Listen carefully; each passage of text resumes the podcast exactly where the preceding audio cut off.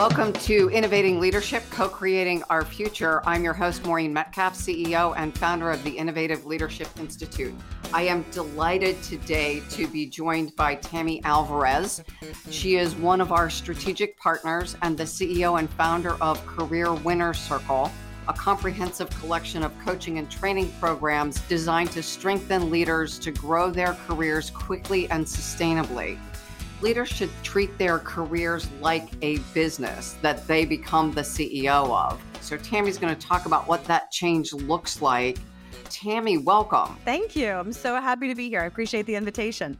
You've had a fascinating career. What got you to living in Belize and running the Career Leader Circle? I started my career in Wall Street and I loved it. I was there for 30 years. And throughout my career, I kept getting promoted. I was a transformation expert. So whenever something was broken, me and my team would just run in and fix it. And fortunately, in financial services, there's always a crisis. So there was always something that I could be excited about. I remember very specifically because I'd been always energized by my career. I've led 2,000 people, 36 countries, massive budgets, tons of patents. I mean, we've done some really cool things, and I've loved it. And then I remember sitting in my office one day, coming out of a board meeting after a quarterly earnings report, and I just sat in my office and I'm like, I hate this. All of the things that I had worked so hard for that were so important to me, one day, like, this no longer serves me.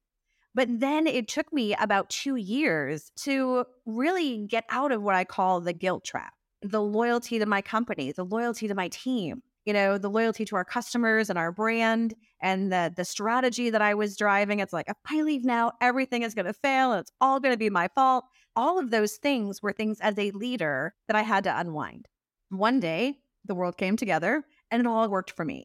My daughter was graduating college, so she was off the payroll. My big, fancy, expensive apartment in New York City that lease was coming due. So I'm like, oh, I can pull the plug on this. And I decided it's time to do something different. I am not a small bet kind of girl. I've never been that. I like big risks. I like big challenges. It helps me stay vibrant and alive. So me and my partner decided, let's leave the country. And so we did. So I cashed out of my Wall Street job, moved to a tropical island in Central America. We're on a little island off the coast of Belize. I started this executive coaching and career strategy firm five years ago. Really, what our sweet spot is comes from my own personal experiences and my own passion, in that I remember treading the minute my eyes opened, looking at my phone, looking at the emails, and being, I cannot survive this stupidity another minute or like my boss that was just completely crazy and looking at like him blowing up my phone before 6 a.m. And I'm like, oh, this is insane. And I remember feeling stuck. And I remember feeling like I didn't have options. That is really from a career strategy perspective where our solutions and where our passion comes from. Because when you're a highly successful, adaptable, and ambitious leader, it's easy to find yourself stuck in a career you don't love and not know how to get out the headspace that happens with that is pretty intense. Like, oh, there's guilt because it's like, well, at this age, I should have it all figured out by now. I am in the C suite. How come I don't know this? Or how did I let this happen? Um, so there's a lot of things that happen to people really that are talented that gets them stuck. And so we are all about helping our clients get unstuck and step into things that now serve them. And the fun part is the adventure is different for everyone where they end up is different for everyone. And that's always fun when you apply your secret sauce and see what happens for them. One of the things that you and I talked about that I thought was really important about your work is that often when people feel stuck, it's partially they've got financial commitments. Yeah. Now, you happen to be able to move to a tropical island. Not everyone can part of what you do that I think is important for listeners to think about is the assumption that when I leave this big role, I'm going to take a big financial hit doesn't have to be true. Correct. It's finding the right use of these brilliant skills in an environment that may not require a lot of work before six in the morning. Right. And here's the secret sauce because you're 100% right about this, Maureen. I saw a survey, I think it was Harvard Business Review, but don't quote me it was something insane. Like 85% of people over 45 years old hated their job. It's a huge number of people who are just, you know, slogging every day. One of the biggest reasons people stay where they don't want to be is because they can't sell everything and live in a yurt. they do feel like I can't make this money. I can't replicate this. I can't do these things. And on average, with what we've seen for the past three years, we've had about 150 people come through this program. Our clients are making on average 20% more, doing something they've never done before. This is just blowing everybody's mind. Like, how does that happen? But here's the secret sauce, especially for mid to senior level leaders, is when you think about the things that light you up and you think about the things that really bring a high value to the organizations in general, and like that's your sweet spot, right? That's your zone of genius, whatever you want to call it. That's really where you want to stay. But then you find industries, you find organizations where your natural talents aren't organically available in that organization, but that also in high demand and in short supply. Because when you can do that, now you are highly sought after and you start to get paid for what you know, not for what you do. And that increases your income. And I'll give you a perfect example. I've got a client, not going to mention any names, a big corporate client that for the first time ever is going through financial difficulties. And it's a big publicly traded company. Everyone who grew up in this company has always been in a land of abundance. Had a problem, throw more money at it. More work, add more people. Like that's just if you grew up in this organization, that's all you know. And now that economic headwinds are here, they've, you know, recently IPO'd, they're not making money no one knows how to lead through cost cutting. No one knows how to go from a decentralized organizational model to a centralized organizational model without having chaos. No one knows how to structure legal entities and things to get better reporting. And so, for people who have those skills, can go into an industry that they have never been in before and make significantly more money and make that impact, which is what we're all here for, because now you're helping show people the way where the stakes are high and the visibility is high and the work is fun. It just breaks my heart when I see people who are stuck because they think they have to take a step back. And the reason they think that is because they're right. When you do it wrong, you do take a step back. There's a million case studies where people have taken big pay cuts. But when you do it right, and you don't show up like an outsider and you really find that market niche where your skills are in high demand and in short supply, all of a sudden things change very quickly for you.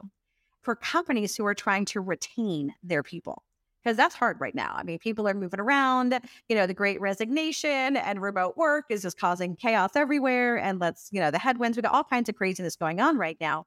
The more companies can be agile and flex and give talented people the room to run, to learn, to grow, and to contribute beyond organizational lines and hierarchy charts, you're really going to be able to keep those people engaged. There's a lot of ways for people to grow. And I think that's really important for companies to think about beyond the typical here's your career path, here's your competency models, here's all your other HR stuff. It's like, how do we let people flex on the fly? right? Grow and run and be able to add that additional value that they want to add because that's going to help people continue to earn and it's going to keep them there. For people who are trying to stay where they are because they've got the big houses and the big toys and maybe a couple exes or kids in college or whatever, that's not true. You don't have to do that. I love that you talked about also what's happening on the corporate side. Okay. As we think about the career life cycle and the leadership life cycle, the idea that how we lead, while the fundamentals are the same, we still set corporate direction and strategy and execute delivering. The tactics we use and the mindset significantly is changing. How I engage with my team, if they're primarily remote, will be different from a mindset perspective and how do I think about even connecting and relating and communicating mm-hmm. for the organization, thinking about how are we providing appropriate flexibility? How are we helping our leaders build agility? What needs to happen in our corporate structuring and recognition programs and career pathing so that folks who want to be remote don't feel like they'll be penalized and have to leave? Right let's take this one step further and be really controversial because the gig economy has a massive groundswell right now. People that want to do portfolio work or that don't want to do the same thing all the time every day are willing to bail on the benefits, pick up a couple projects, and do that. But what if you could have a gig economy inside your own organization? Like, what if you didn't have these arcane rules that say you've got to sit in your role for two years before you can make a move. Companies that want to be innovative, that trust that work gets done, even if you don't see it, and, that, you know, really wants to hire the best and brightest talent but not put them in boxes. Once you do, then those are the companies that are going to grow. Those are the companies that are going to retain the best talent, attract the best talent, and those types of things. So I always encourage organizations to like just, if you could throw everything away, look at our new normal, because it's not going back to the way it was, right? We all know that. It's only moving forward. What would that look like? How do you structure that? And, you know, so how do you give enough guardrails so people feel like they've got a place? but you've got enough bandwidth and breadth where people can actually flex where they need to go. You know, there's just fun things to talk about that I don't see any organizations having the courage to actually do quite yet. I co wrote a chapter in a book, Leadership 2050, several years ago with a futurist. And she was talking about VUCA, so volatile, uncertain, chaotic, and ambiguous. We were exchanging messages a couple days ago, and she said, We're in full on VUCA now. And I'm not sure what role I want to play in this current world because it's different. And, you know, for a lot of people, that's the question is it's just not fun anymore. Part of it is we're trying to maintain the same structures in a different landscape. You know, it's fish walking across the beach or something. It just doesn't work. I think a lot of leaders haven't yet relinquished the view that this is how things are done because that's how everybody does it. And so, how do we let go of some of our conventional thinking and put new things in place so we can still accomplish our mission? Because we don't get to run up costs and be stupid and go out of business. We've mm-hmm. got to deliver the product and so the people who show up every day still have things to deliver and they still want to get paid and they still want tools and equipment and collaboration and all of that. And our clients still want the same or better services. So I appreciate your point. It takes a lot of courage for leaders in this new context to really rethink and experiment with not necessarily throw everything out on day one. Nope. But what's our smallest division and how do we experiment with new approaches to leadership there yeah. not across an enterprise of hundreds of thousands of people the balance of power for lack of a better term has changed mm-hmm. for a very long time like the employers held all the cards right i mean that's very much still the jp morgan model right you come to the office every day you do your thing the way we tell you to or you you have to go for big companies okay that's your choice but success and the definition of success changes over time for companies and for individuals. And so I think to continually to check in and say, okay, where my goalposts were two years ago, three years ago, what I thought was important to me, how I define success, how I feel proud when I talk about my accomplishments. The things that got you fired up may not be the things that get you fired up now, but you don't change. You just keep going down the same path. And then you wonder why you feel disenfranchised and confused. And I hate every Monday again, right? You get that Sunday blues kicking in. But yet, when you're constantly taking stock, and this is where becoming that CEO of your career comes in handy, because when you're looking at your career like a business, you're always resetting your goals. I mean, I'm in the middle of forecasting with my team and looking about, okay, you know, what does next year look like? What's happening in the market? Where's the demand for our services? Where are we going to double down on in terms of the way we're going to approach next year? But no one does that with their career. So, from that perspective, if you did that, then you would always be taking stock and saying, okay, this is my next thing. And it doesn't have to be a significant shift in terms of a job change or anything like that. It could just be, I'm bored doing this and I want to take on a different project. Or I'm so sick of leading this team because there's nothing more I can do for them. I just want to go lead a different team, right? Same company, just give me a lateral and let's grow in place. When people take that CEO mindset, a few things happen. You start to really reassess on a consistent basis and adjust you look at the headwinds and the opportunity and you see where your assets and your value is. And you're like, hang on a second. We have an industry disruptor. Our company is a hot mess. We can't compete, but I'm really good at innovation. So, how about I leave the job I'm in right now within the organization and go help innovate so we stand a chance against our industry disruptor? But people don't think about things in terms of their career. They wait to get tapped. My good work will get recognized and, you know, they count on that. And that's a pipe dream. We all know that. Well, at least we should. The other thing from a CEO perspective that drives me crazy is that so many people take on additional work for no additional compensation. Now, in a corporate world, that's called scope creep. If you're working with a client and all of a sudden, like, oh, I've got like 600 things for you to do that we didn't talk about, still good? We'd be like, no, not still good. we can do this, but it's going to cost you more money. And if you're in that corporate mindset, you don't think about that. You just keep taking on more and more and more. And then companies wonder why all of a sudden you're disenfranchised and you decide to leave. So there's just these mindset things that don't take a lot of difference because we're used to running businesses.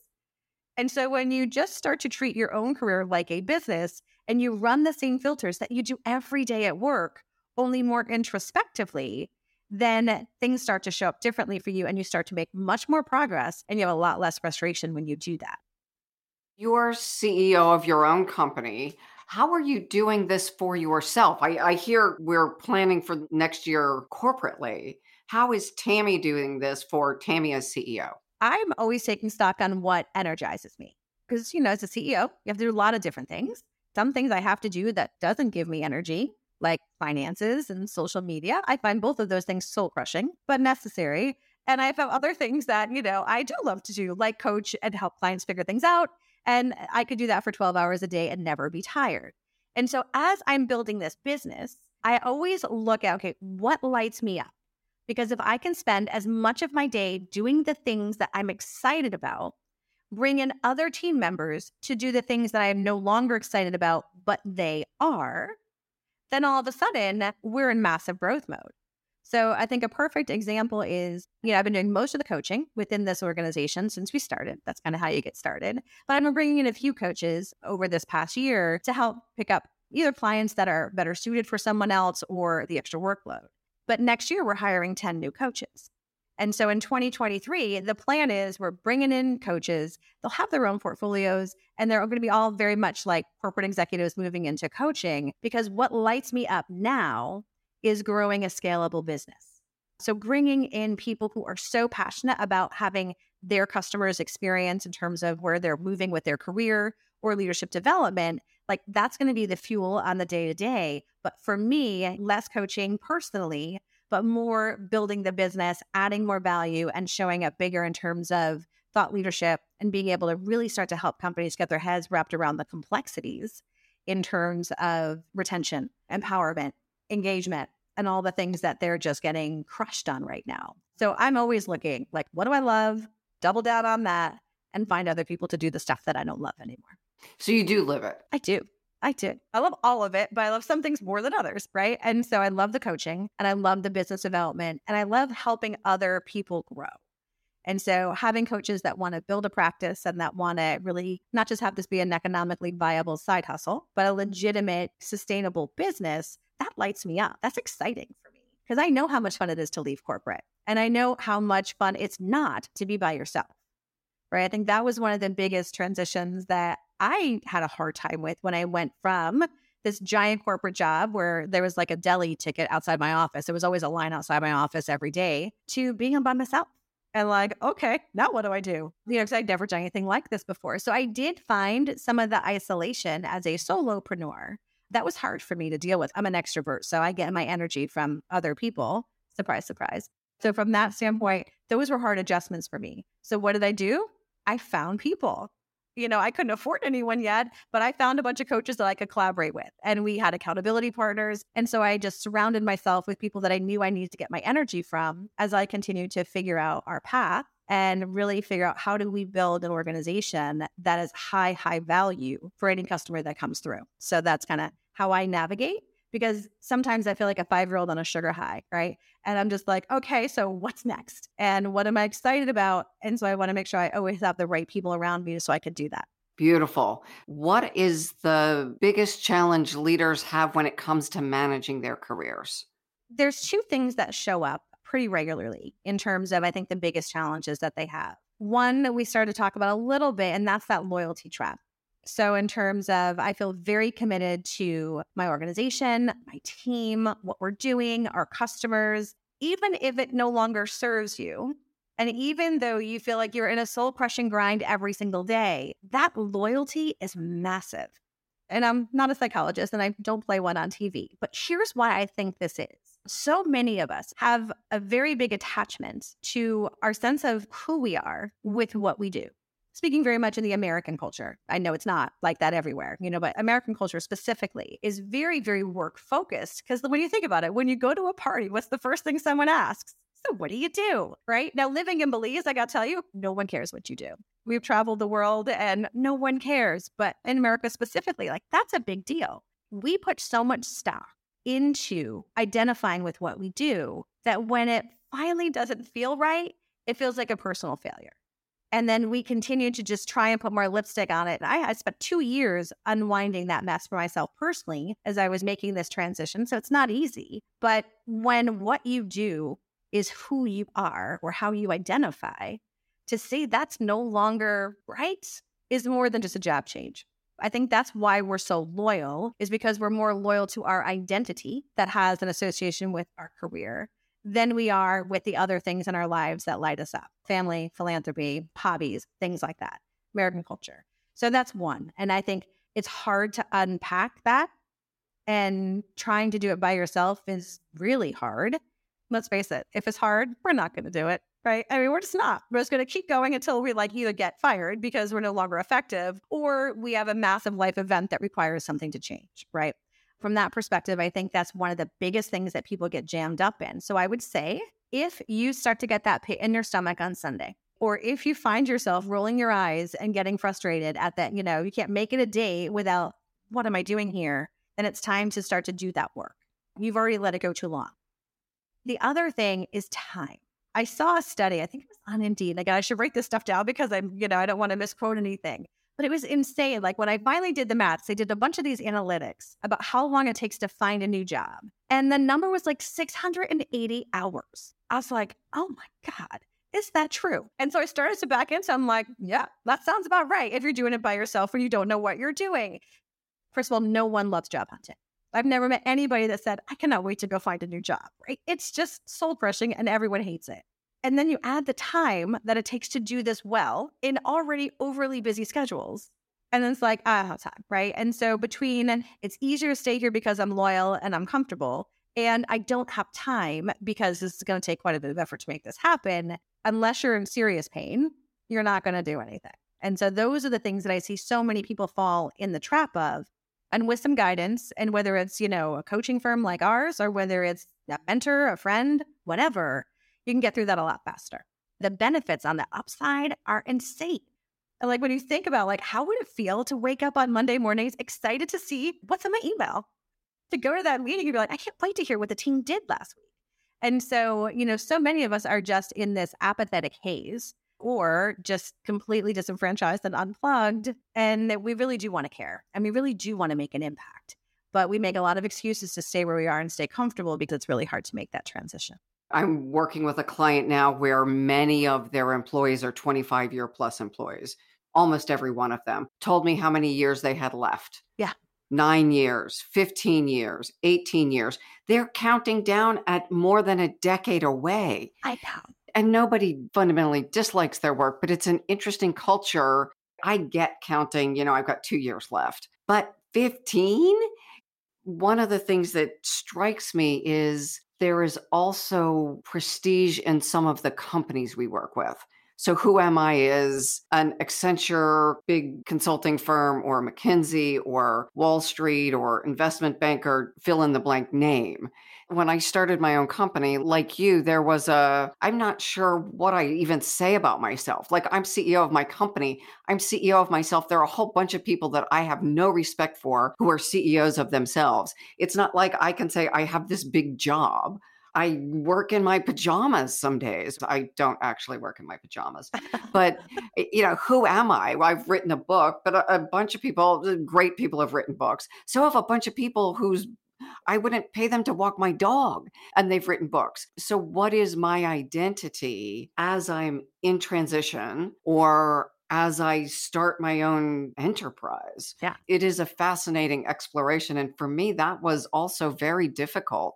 What do I say when I go to an event when I don't even feel much confidence in what I'm doing? You know, my company name was my last name and associates. And everyone thought that was someone who had just lost a job and you took the easy path. And frankly, 20 years ago, that was true. But 20 years in, it was time to change the company name because it was still associated with I just exited. The whole mental trap can be a quicksand and I didn't have as much support as you offer your folks. Right. And I think that is crucial. Yeah. Well, and one other thing that I think shows up for 100% of my clients, and it's just amazing. And we work with, you know, a lot of people, mid to senior level leaders, is they don't know what they want to do next. So it's like, okay, I'm sitting here, I'm not happy, making a lot of money, and it's, you know, either difficult or not that difficult, but either way, I don't love it. But I have no idea what I want to do next. And when you've got 10 to 15 years left, don't you want to make it count? This is like, I want to finish strong, but I have no idea what I want to do. You were called to start your own firm. You knew that you had these talents that you needed to share with the world in a different way.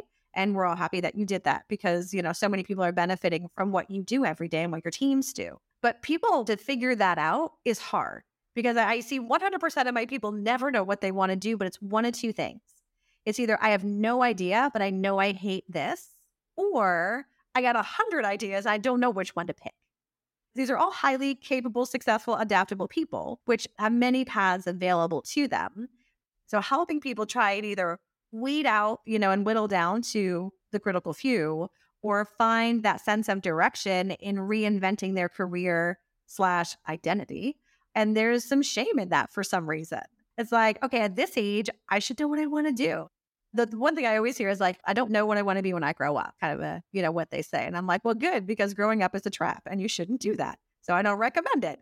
But we don't spend time thinking about our career in seasons. And I think we all have seasonality in our career. You know, when I was in my 30s, man, I had something to prove, right? I was a young female leader on Wall Street, full of all these conference room bullies, and I definitely had swagger and something to prove. In my 40s, when I moved into executive roles, now it was about making an impact. It wasn't about me, it was about the impact that we were able to deliver. And now in my 50s, I'm like, you know what? I just want to make a big impact, but I'm not going to be working 14 hours a day anymore. And I'm not going to be feeling like I need to align with corporate values that don't align with me. And the only way I knew how to reset it was um, I'm just going to do it myself. So now that's a different season. And I also think, in terms of our seasonality, we're able to take different risks at different times. When I was raising my family, my husband was a stay at home dad. I couldn't take a lot of risk. I couldn't be an entrepreneur then. God, I got fired once when he was a stay at home dad. And I was like, whoo, that's really stressful. you know, you're the only one making money. And all of a sudden you get a reorg and you find you're out the door. But later, as she was growing up and he returned to the workforce, now I could take some chances. So then I could move to a smaller bank that had bigger problems to solve. I think embracing the fact that seasonality is okay and that sometimes you've got to hold in a bit and reserve because you're not in a place of risk but when you can take those risks, when you do, it always works out better. You know, I, I, was through three economic downturns in my corporate career. So I was on Wall Street for 9 11. I was in tech during the tech bubble burst. And of course, I was in financial services, you know, during the mortgage crisis. And so um, hope this wasn't me, but I was always there. And I always found in my career that while everyone else was hiding under their desks, hoping they didn't get fired, that that's when I was able to make the biggest moves, biggest moves in terms of impact, in terms of accountability, and in terms of compensation. There's all kinds of stuff going on right now. Are we in a recession? Aren't we? What's happening with the economy? We're hearing the tech is like throwing people out the door, you know, by the thousands. And so everybody's really concerned, rightfully so, about what's going on. But this is the best time to search because during chaos, there is always a winner and there's always a loser. And during chaos, there's always opportunity. And that's what I love about these seasons. I love it. I'm like, okay, what's going to happen next? Right. That's the most important point. During this VUCA time, there are a lot of people who are just, I like the image of hiding under your desk. And I have worked with people who weren't literally under their desks, but certainly behaviorally under their desks. And they needed to go do something else and create space in the organization for that level of shift that they weren't willing to do, either by wiring or by risk management or tenure, too much to lose. Yeah. And making space for someone who is wired for loving volatility. If you are a big wave surfer, that's different than somebody who goes to uh, the what are the pools where people do rehab where you walk against a wave. Yeah. it, it is very different walking in a stationary pool than jumping on a surfboard, yeah. looking for the adrenaline boost. These are different folks. Now, maybe different seasons in their life, or maybe it's rehab after falling off a surfboard. Both, both could be true, but how we're wired and or our mindset also orients us. And as you said, seasonality. If if you're a sole wage earner and a single parent and you've got a few kids at home and a few former spouses you're supporting, that's a different risk profile than someone like me who didn't have children and so I was able to start a business at an earlier age than some folks can. My life just unfolded differently. Yeah. Today we call the people that hide under their desk quiet quitters. That's the big term now as people are quiet quitting. I propose you really quit. if you don't like it, then let's move, let's find a way to move on to something that you love. That's the other thing too that I think is interesting. I think most people don't legitimately believe that you can and must love what you do for a living. I just don't think that that's a fundamental belief amongst most people. It's a job, it's a paycheck, and we move on. But yet, because we associate it with our identity, all of a sudden, when it's not great, let's face it. I mean, I've been through, you know, times where I have been totally in love with my job, and I've been through times where every day was just a nightmare. My friends and family suffered. When work was not well, no one was well in my space because I can't put things in a box. I don't think most other people can either. So, knowing that this career has such a long range impact on the things and the people that we love the most, it's just surprising to me that people don't put more stock into the fact that you really need to love what you do.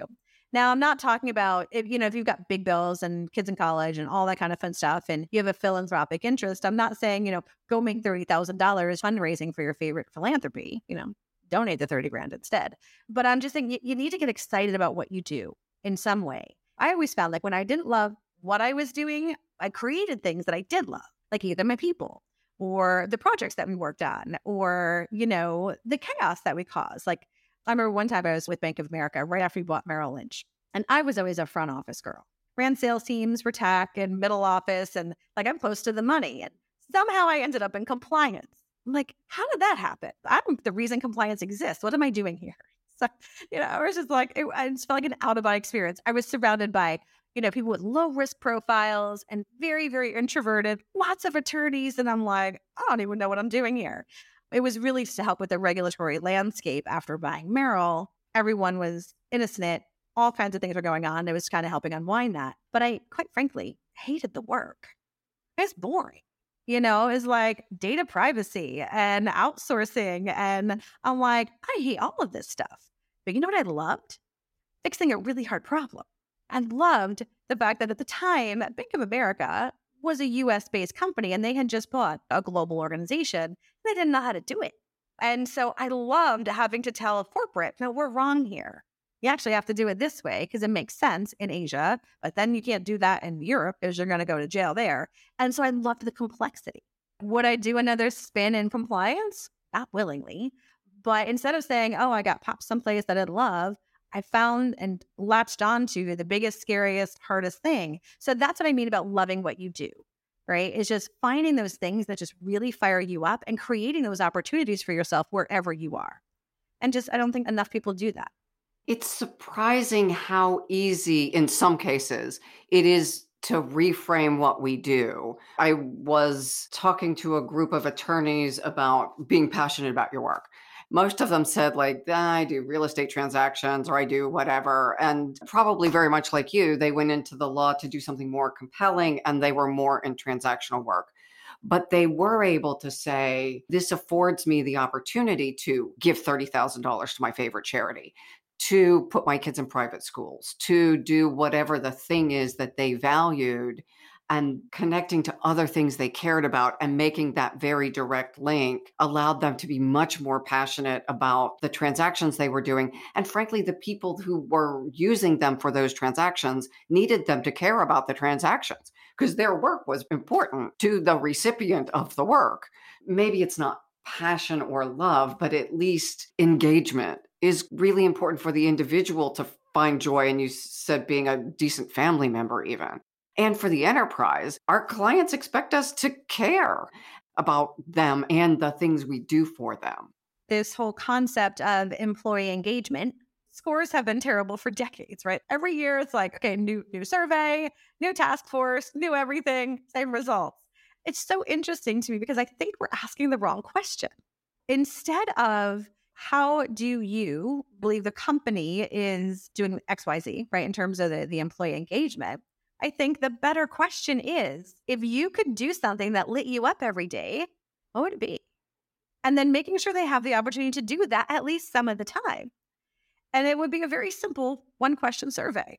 And then, you know, having that agility that we talked about, having that ability to, you know, again, let's be controversial with the whole internal gig economy, right? You know, we have intrapreneurship. So why can't we have intra gig economy? And just really letting people step into the things that light them up. The other thing, and I know I fell victim of this as a leader a lot, is when you're moving fast and you've got big things that are on your plate and everyone is stressed and everyone is cranky and all that kind of fun stuff, you get to the point where you just need to get things done. But what you forget to do is you forget to talk to your people about the why. And if you don't connect why, if you don't connect the sense of purpose, if you don't connect the so what to what you're doing, then people are going to check out. Because if it doesn't matter, then why should it matter to them? Right. Do you see that too? Yeah, absolutely. And this is where some of the generational stuff comes in, I think, that our younger folks are more committed to impact and value and values than some of our greatest generation and boomers. So young folks need to see that connection more than people who are my seniors. For some folks, that's just not necessarily what lights them up. Right. It's not optional anymore. Drawing that direct line, if we have younger employees, is crucial. And it doesn't hurt with our more senior employees either. You know, let's talk about these more senior employees.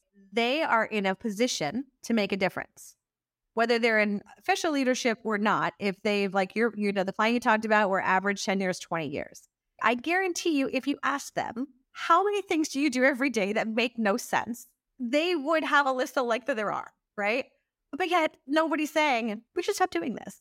So the people who are in a position to change or at least advocate for change to connect it to the why or to say let's stop doing this because it actually doesn't make any sense, that initiative's not there. And whether it's you don't feel like you're going to be heard if you elevate those things, or leaders are just so used to this way we've always done things. That drive me crazy when I heard that, by the way. Every time I heard that, I was like nails on a chalkboard. So, but there's this inertia in terms of how work gets done, what work gets done. And most of it, quite frankly, if you had greenfield, throw away, start over again, wouldn't still exist. And so while the older generation may not need the why, I think we all do to some extent, but we need to matter. And you're making the case that if I'm doing something either that I love, but I don't love the environment. So you may have loved Wall Street, but you were in a company that didn't operate the way you preferred, or a boss that was just misaligned with you. The ability to pivot is foundational. Absolutely. I mean, during my career, I've made five different industry changes throughout the financial services ecosystem tech and banking and finance and all these other things, but I've also made 11 different career changes from sales to audit and everything in between. And so I think just being able to reinvent yourself. And I, I love the fact that this younger generation isn't tolerating typical corporate behavior. If I don't see the value, if I don't have a career path, if I don't have a voice, I'm leaving. And they do right? Versus suck it up, buttercup. This is how it is. Like that doesn't work anymore. So eventually that will, well, two things are going to happen. They're going to become the bosses and they'll fix it. Or they'll continue to leave enough and there's not going to be enough people to bring that back over time to where they're going to have to change ultimately. But I love that they're forcing that issue in terms of, I'm not going to accept this. I just wish everybody did because it would just force the change that we need, the innovation and the adaptability within organizations that is needed desperately. What's one of the biggest challenges people, especially leaders, face during career change? For some reason, people believe that to do something I've not done, that for some reason, all the skills I had before don't count anymore. Okay, so if I did this in this industry, oh, but I never did that in this industry. So none of it counts. And I got to start from the beginning. And for very confident people, this is one of the low confidence moments in terms of who's going to hire me? Am I too old? Can I make the money that I need? Like all of those things. I have a, a saying that I use with my clients that I believe just sits at the bottom of my core here, and that your skills are collateral. Think of it as money. And every skill that you have is what you're going to use to buy your next role. But we don't really keep track of what we do, or we discount what we do because it's been a long time. I'm not an expert. I didn't actually do the work, you know, somebody else did on my team. And so we don't take credit for all of the things that we've done. And for most of us that have been at it for 30 years, let's face it, it's getting a little old. So we're not sure it doesn't even count. And so with this idea that what I did before, it doesn't count. And the lack of discipline in really treating your skills like an asset. And I'd ask my clients, I'm like, I bet you you can tell me within striking distance what's in your financial portfolio right now makes most of our hearts break. We don't want to look because, you know, it's been sad lately. They can do that. I'm like, but if I say, all right, I want to see your top 50 skills, what are they? I was like, humana, humana, humana. No idea. And so we need to start to be more proactive in taking credit for the things that we do. Look under every sofa cushion, under the car seat, like everything to find these skills, metaphorically speaking, and really take credit and command for those things. Because when you do, then there's a process that I use with my clients, which is interesting in that we take the industry out of it. So, for example, let's say you're in a highly regulated industry, financial services, healthcare, you know, you name it, and you're used to working in a regulatory environment with their regulators and alphabet soup. They've got a million regulations, are all over the place. But if you want to pivot, you feel like, oh, well, I don't know anything about their regulations in this new environment.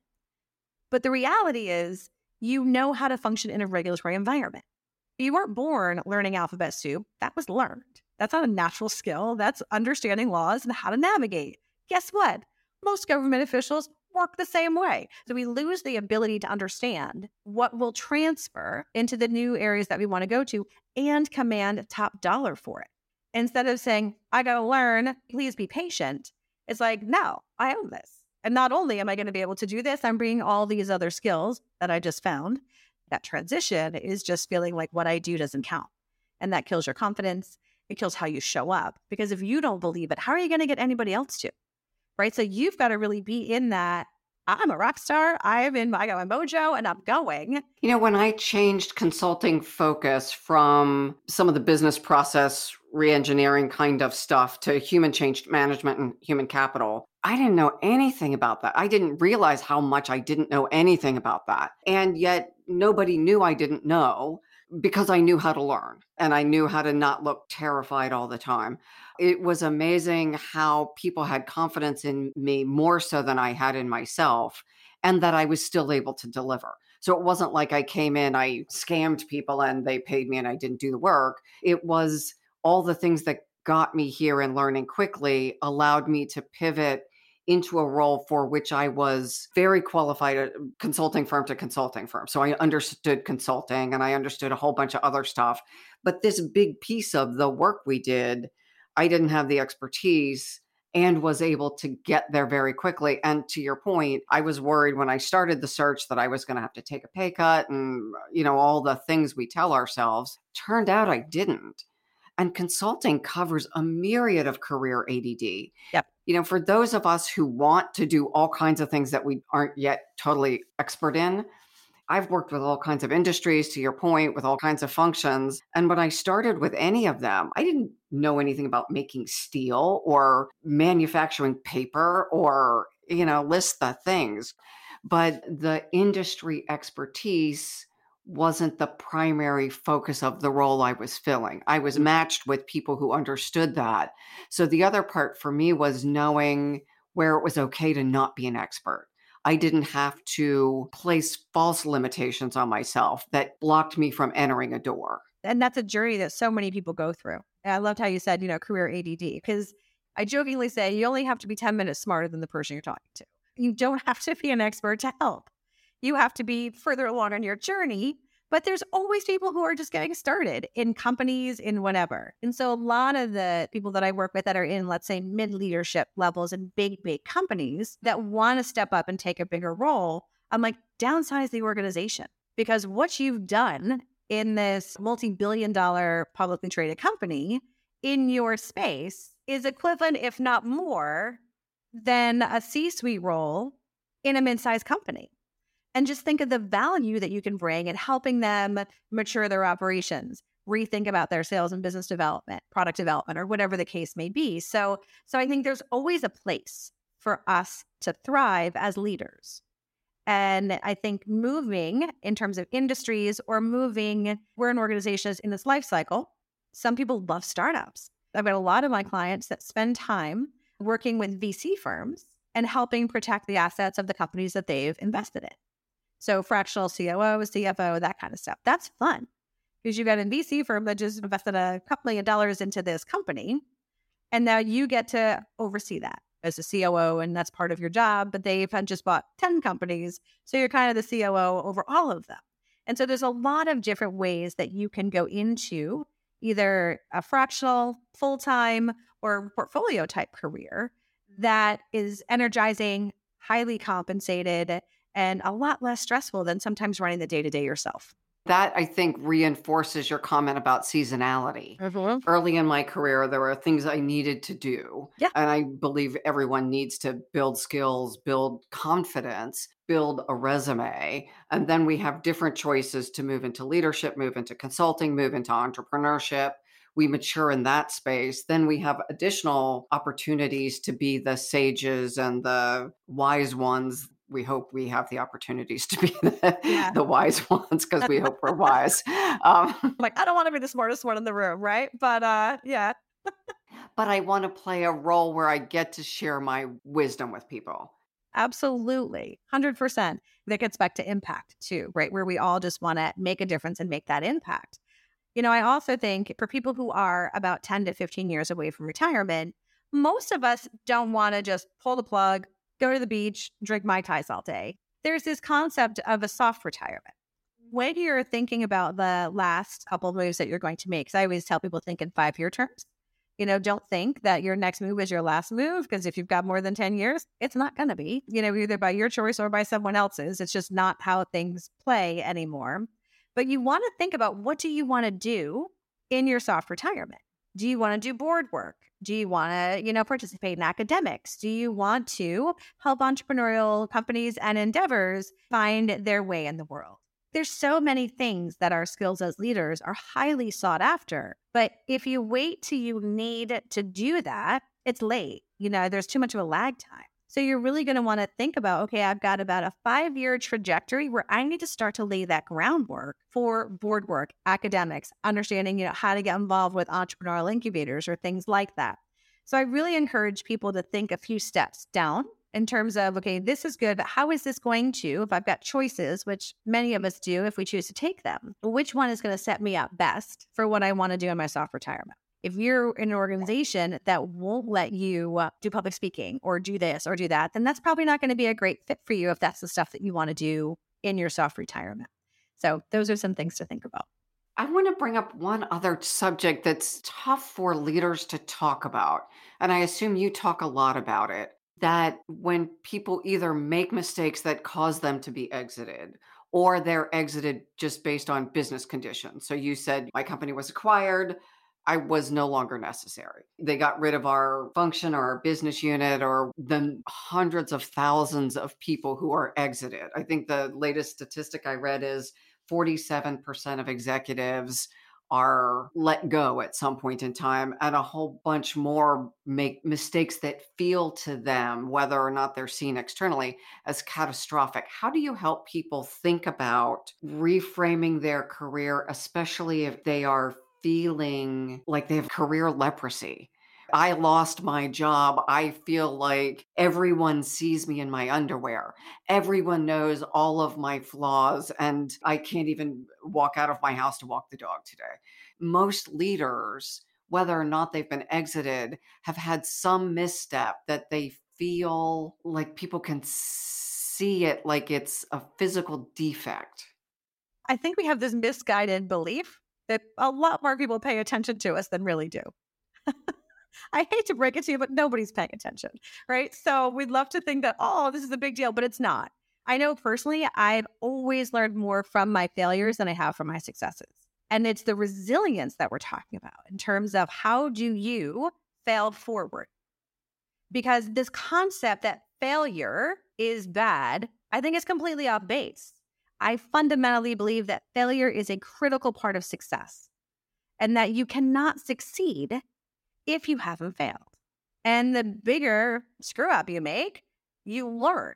And you're never going to do that again, guaranteed, right? Because you, you always want to make new mistakes. They're more fun. You know how the old mistakes end. So you want to do new ones. But I think that's that mindset is that this yin and yang of failure and success is in our heads. No one has a quote unquote perfect career path. Everyone has screwed up in varying degrees of magnitude, but everyone has. And no one is paying attention to you nearly as much as you think they are. And so this is very, very much a personal torture device more than a public issue that you need to deal with. And so it's a lot more internal work. If you can show how you failed forward, it's like, yep, I got fired, I made a mistake, and now I'm using that mistake to make sure no one else makes it. And now we're successful beyond belief, right? If you think, oh, okay, this is a smaller mistake, but we're going to know next time we're going to do it better, different, faster, smarter, whatever. So, you know, I really think that this self shaming for failure is a mindset issue more than anything else. I love the idea of the yin and yang of failure and success. If you're not taking risks and trying new things, you're not doing new things. And if you're not doing new things in this world, in this current, very volatile, changing environment, you're probably going to be obsolete before you get fired, or you'll be obsolete and fired. 100%. Agree with you. Absolutely. Yeah. Uh, which is just an interesting caution for all of us as leaders to be thinking about how do I create grace for myself as I'm navigating this change? Yes, absolutely. Let's wrap up with one of your favorite client success stories. I was working with a client who was very much in that space that you just talked about, actually, had had a few missteps in multiple roles you know how there's certain people that just pick the wrong people to date? Yeah, I was one of those. he was always picking the wrong people to work for, but it was always his fault for some reason, right? I'm like, okay, you can tell the core skills, the executive presence, you know, because he was one of those people where he was riding high, got hit, and just kept going down and down and down. Right. And so it was very, very hard for him to really kind of get his mojo back. And so we did a lot of work unpacking the mess and really looking at high demand, short supply, all that kind of fun stuff. But he'd always been in finance. And so ultimately, what he was able to do is to move into an executive role in a medical marijuana company. And it was like a completely different pivot. Medical marijuana industry is very heavily female oriented. So the kindness, if you will, was in the industry but he just found his jam there. And it was great to see that this career financial guy, where the system was his biggest asset and his biggest nemesis, to get out of that and to move into something that was totally different, that he loved and that loved him back. So that's one of my favorite stories.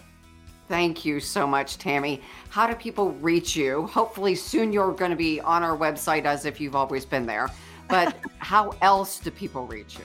Okay, easiest place to get me, and I'm sure they'll be in the show notes as well, is you can look me up on LinkedIn, Tammy Alvarez at Career Winner Circle, or you can hit us up on our website, which is careerwinnercircle.com. So those are the easiest places to find us. Thank you. Thank you. How much fun.